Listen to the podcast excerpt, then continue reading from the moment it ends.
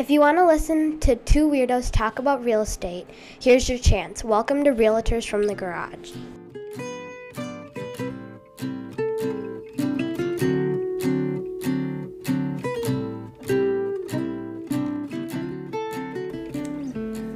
All right, welcome to the garage. Uh, another episode. I'm Scott Lenahan. And I'm Joe Ubel. I'd like to personally thank uh, your daughter stopped in and recorded the intro. so your two favorite weirdos. Two favorite weirdos. Here we go again. So uh, the topic today, Joe. Um, you were vying for another era of homes, which uh, I keep plugging along. I'm like, we gotta keep keep doing these era of homes. and you- uh, I thought a market update oh, in the the uh, the episode rankings. The era episode actually ranks out a little better. I don't. I, Just gonna say I will admit it.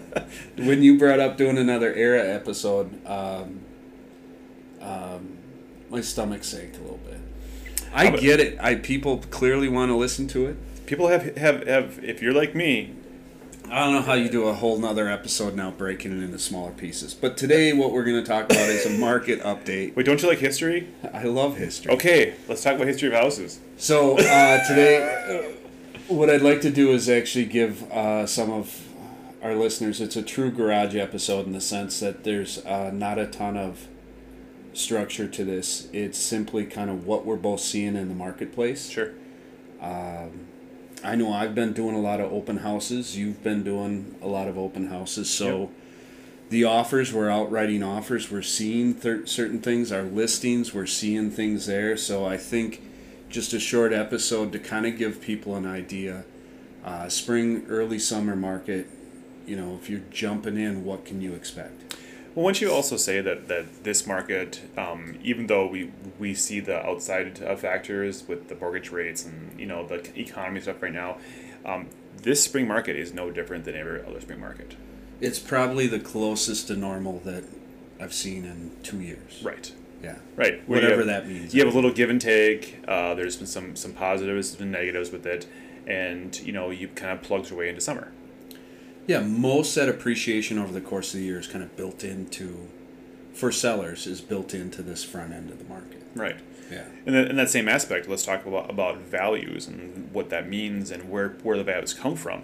So if you are pricing your home in a for a listing in February, where are you getting your pricing? So let me ask you this: markets that you did in January and February, Mhm. as they're hitting the market in April, are you noticing? I'm noticing a bump, but most of what I'm seeing is when I set that window on value, we're more firmly on the top end of that value. Yeah, well, like well, that's where I was gonna gonna go with it. Is Okay. you know in, in January and February, you're looking at um, last fall's, last summer's uh, numbers, right? So would which which last summer's numbers were a playoff of the spring numbers. The spring sets this tone for the rest of the year, essentially. So we're looking at fall numbers, and this this fall was a little bit different because people didn't know how to handle the rate jump, and I think kind of things were kind of a little bit stagnant in a lot of ways. Um, so then pulled into But it was saved. Sellers were saved by the fact there was no inventory. right. So while we saw a little regression in price point, it wasn't significant. It maybe two percent. Right. Yeah. Right. It wasn't a lot. The only thing that they could say is you could have more opportunity for negotiations. There's a little more. There wasn't as many buyers sitting there looking at houses, um, but there was less inventory. So you had few houses to choose from. Yeah, and I know I was screaming to buyers like, I mean, if I'm getting into the market, no one wants to move in the winter, but I mean Right. that was the time that November to like January there was some deals to be had. There was. But let's talk right now. Okay. Open houses, what are you seeing? Tons of traffic. People, uh, buyers are active right now, and um, buyers want are circulating around those few properties they're listing. So inventory is still very low. You know, we're seeing houses that are very limited on areas that have you know, you know, new listings every week of five to six houses in that one pocket location, and that's it. I think that's being generous. It probably is being generous. So open houses, I agree. I'm seeing a ton of foot traffic. A lot of people are already affiliated with agents, so they've been looking for a while. They're kind of established in the market. I'm noticing uh, some buyers that had stepped away from the market that are back in. right? So they stepped away at probably the time they should have stepped in, but now they're back in. Well, they stepped away probably because they were unsure with with the rates where they're going to be at, and now it's like, if this is where we're at, this is where you're going to buy, and there's not much going to change at this moment. I'm getting the comment because I think they're um, they're conditioned. Uh, how many offers on this home? And what I'm seeing instead of uh, 12, 15 offers, in maybe three to 6 right? I'm not saying that I, I I haven't personally been involved in a bunch where there's there's one down in Rosemount. There were 52 offers on it. Now Oh, that was- clearly that property was undervalued. What's funny with that one, like, so you you walked through the buyer of that property. I actually walked through a buyer of that property, and my buyer decided not to, to, to be involved, but your buyer did, and and you come to find out there was fifty plus offers on that property. And my buyer went way over the top and wasn't even in the top five. But that was a severely undervalued, unique property. Well, let's talk about, about that a little bit. So, values itself are strong in the spring, but I think what we're seeing is, you know, what you're going to get if you're going to get more than one offer on a property, is going to be how you structure your offer. Or I'm sorry, how you structure your listing, right? So, if you take your listing and push value and put yourself at the top end of the market and expect to get multiple offers, you might be surprised to not.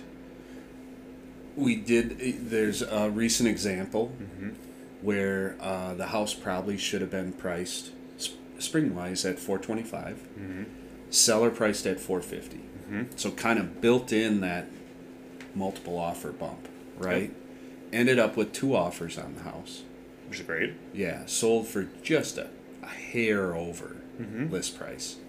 Um, and the seller was mad. Well, they wanted that that big fight they 10 wanted offers. that, but they'd you know. already built the bump in, Mm-hmm. right? So, um, Well, because you, so you think about it this way. So if if you pricing at a location where you will drive um, more buyers to that location or to that house, and it will alleviate more price points. Let's say uh, um, a house that could push value at four and a quarter, but really listed at four. Um, you could attract buyers that are at four hundred thousand, and are maxing out at four hundred five, four ten, which then creates the opportunity for the buyers that will pay four and a quarter for it to want the house more. it leverages them because there's a desire, even though uh, they're not, they have way more muscle to beat out those buyers that are already maxed out. and it's unfortunate for those those ones that maxes out at 410 but what it does though is it, it, it then it creates more of an environment that the, someone that can have the bigger muscle to create the environment that they will show up with bigger muscle Yeah. you know what i'm saying Yeah, that's uh, the the risk that some of those buyers, if they're looking at the top of their price range, that they run into. Uh, they walk into a house, it's valued well. It ends up in multiples, and they're already using all their muscle to kind of get there. right So of course it sticks out to the other, let's say four hundred thousand dollar properties, because it's priced uh, fairly right for what it's offering right and it's going to get that bump and your buyer if they're already maxed out doesn't have that additional firepower to kind of get it done. Right. So uh, unfortunately what that property does when it sells and when it closes is it lifts the bars the the bar on value for a lot of surrounding properties.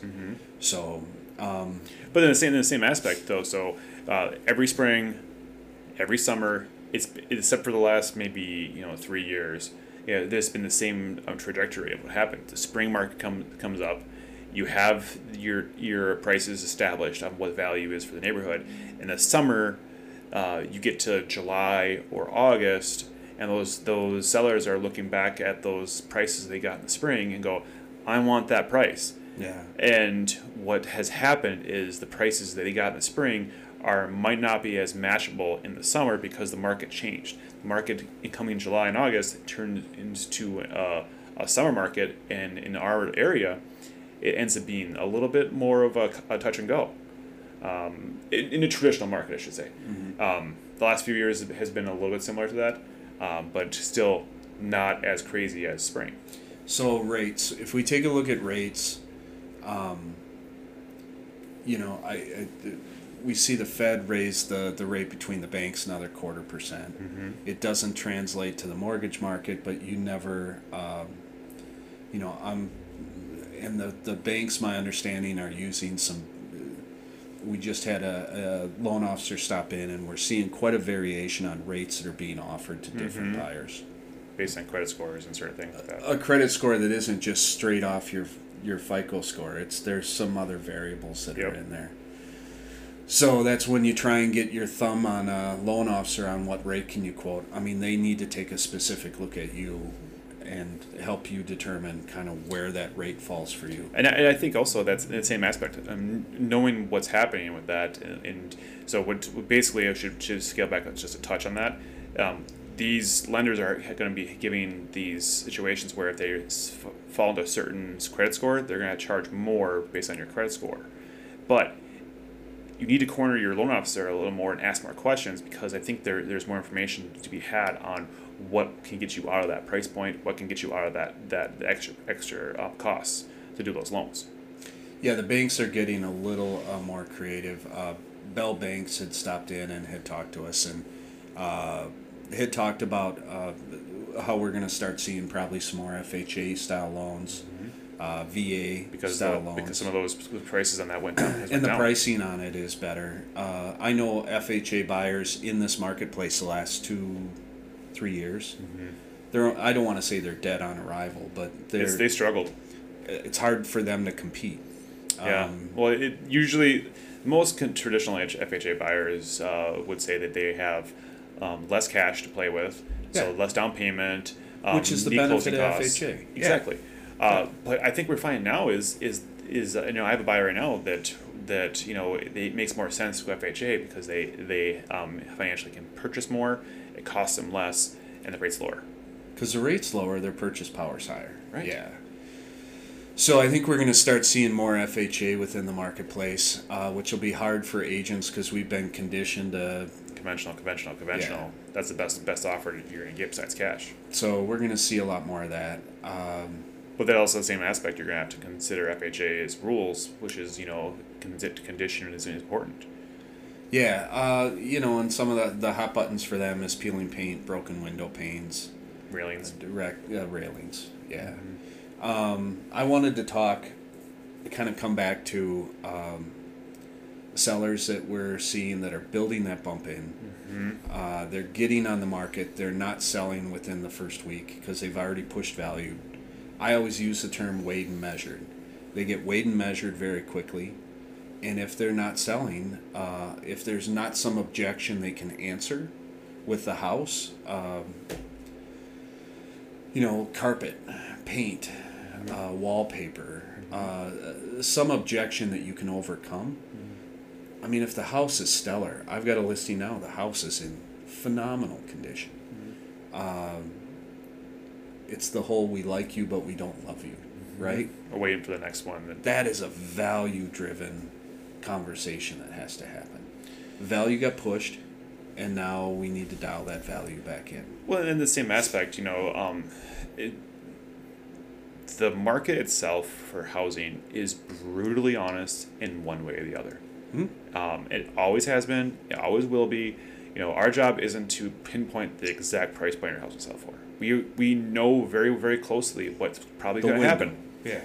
But we can't guarantee it's going to be this until we put it out to the, masses. The masses weigh and measure it, and then we get to understanding of what's happening. Read the tea leaves. Read the bones. Right. Yep. Yep. Yeah. What are we hearing? What's what's an objection we can overcome, and what's not? Yeah. You know. Yeah. So Yeah. And our, no, our job is then, then to take what we f- we found out about those those properties, and we then uh, or find out what about the buyers that we're getting, and kind of kind of weigh them against each other and see what the best option is for our sellers. fifty, even below four Mm-hmm. ultra competitive. Yes. Yep. Ultra competitive. anything in that first tier home buyer section has always been competitive, but even now it's even more competitive because you know uh, everyone's trying to watch their dollars on what the costs of the mortgages are. I think the middle gets, uh, which is a common theme for a lot of things. The middle, that kind of that 450 to 550, 600 is struggling a little bit more. In terms of Um, inventory, you thinking or inventory, but also being overvalued and uh, having to be a little more prepared for the market and competitive with the marketplace. Yeah. Um, in certain areas. Mhm. Uh, and then I'm seeing the top end of the price range. Uh, I'm very surprised in some of the stuff that's um, 700 plus. Uh, how competitive that has been. Uh, I had an Eden Prairie situation, 15 offers, and um, yeah, I mean, we were 10% over, and we weren't even in the ballpark.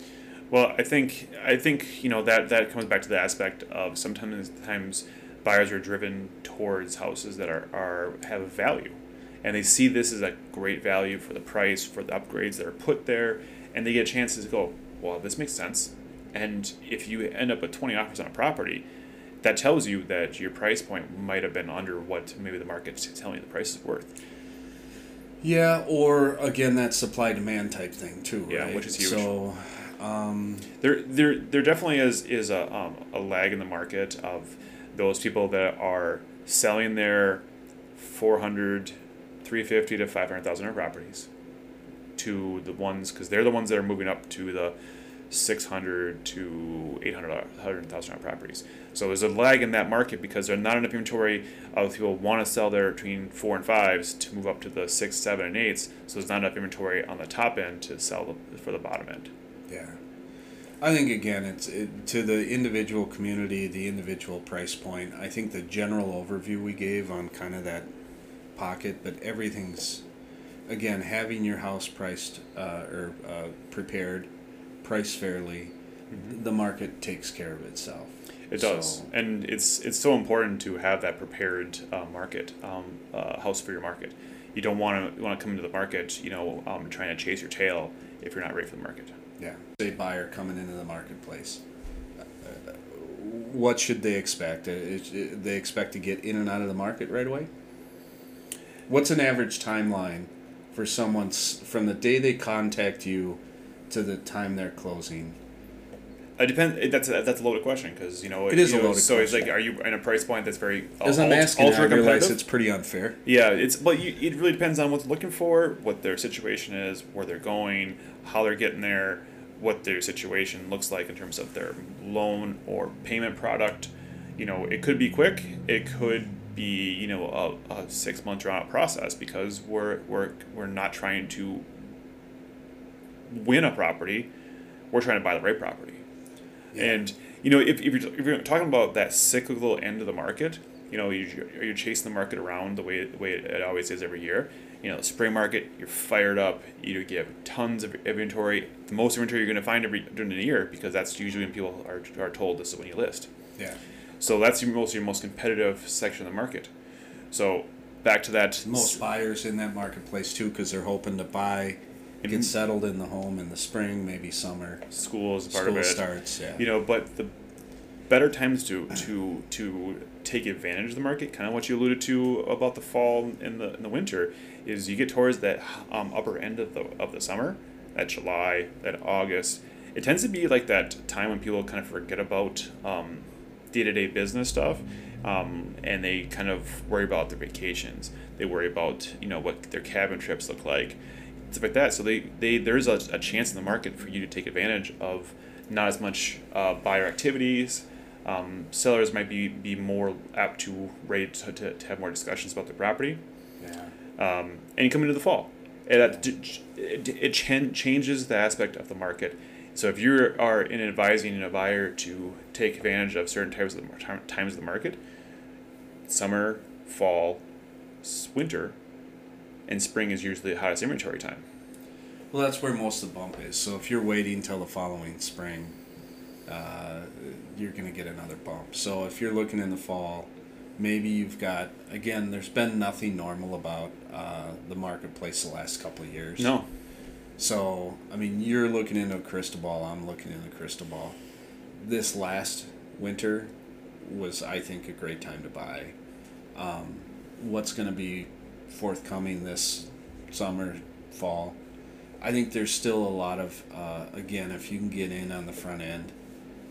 But wouldn't you, wouldn't you also say though that if you t- took out the market factors of the economy, just pull that out, out, out of the market in terms of what changes uh, the market situations, it is generally the better time time to, to purchase to be able to to comfortably uh, not have to be as competitive, to look in the fall, winter, later and life summer. doesn't work that way. I mean, what No. you're what you're insinuating too is that, uh, uh, well, first of all, um, Joe, it's really sh- crappy for business if we're all waiting until the fall or, or fall and the, You're, ta- you're talking about us, but yes. Yeah. In, in general, I'm, but I'm saying that is is if you're gonna have the uh, if you are are playing the market to, to take advantage of the inventory that's out there, then yes, the market towards the fall and the summer will have a little more to have discussion about. I think the other thing we're dealing with is that you've got a lot of uh, folks, and I think we've talked in uh, some previous episodes about it. Um, they're sitting on a rate when they refinance that could be around 3%. percent We have a lot of folks that I think in a normal cycle would look at moving up, moving down, Absolutely. that are sitting on a, a mortgage rate that they go, I, well, I don't want to give this up, well, that that's that's which is driving some of that lower inventory again. absolutely that's just what I was gonna say. So again, with that low inventory, uh, unless you got some of those homes that are late to the spring market, late summer, I think we're going to continue to see that low inventory number roll all the way through. The only thing that the benefit that you're alluding to is that the number of buyers start to kind of shrink That's kind of what I'm which saying. allows you potentially to, uh, well, compete with less people. I always try and be the half uh, glass half full type guy where you go in and there's ten offers on a property in a three fifty range, and it's you know you know it drew ten of the A level buyers that were looking in that area. One of them wins it, and now I look at my client and I go, the good news is there's only nine of you out there now that are looking in this area until someone new comes in. right. So you know you have a competition of nine people. Well, that's the same same thing that that, that just had a discussion about with uh, with the buyer um, last week. Is you know you're going into a situation where there's eleven offers on the property. If you lose, or you win, one of the two, doesn't matter. You know there's ten buyers that didn't get your property, which means the next uh, property that flips in the market that fits that price point. Guess what those ten buyers are doing? Yeah, They're all right there. scrambling over that house. They're right there looking at that at that property and seeing if it fits their needs. Yeah, So, yeah, that's that's the, that's a challenge right now. That the inventory being so low, we don't have enough enough houses to accommodate all these folks. we're back to. I'm noticing a lot of. Uh, we're back to no inspection Mm-hmm. for uh, some buyers being competitive. Uh, I've seen some appraisal gaps again. Yep, Uh, do you want to describe what the appraisal gap is? Sure. Uh, essentially, what you're what you're saying is, um, let's use uh, a three hundred thousand dollar sale price, um, or say list price, and a buyer offers three twenty five.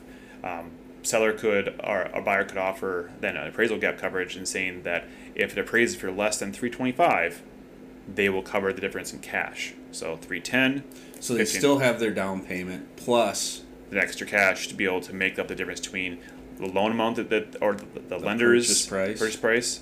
and what the lender will uh, borrow Up to. based off on the appraisal. Correct. So if the appraisal comes in at three fifteen, there's a ten thousand dollar gap between that three twenty five contract price and a three fifteen appraisal. Correct.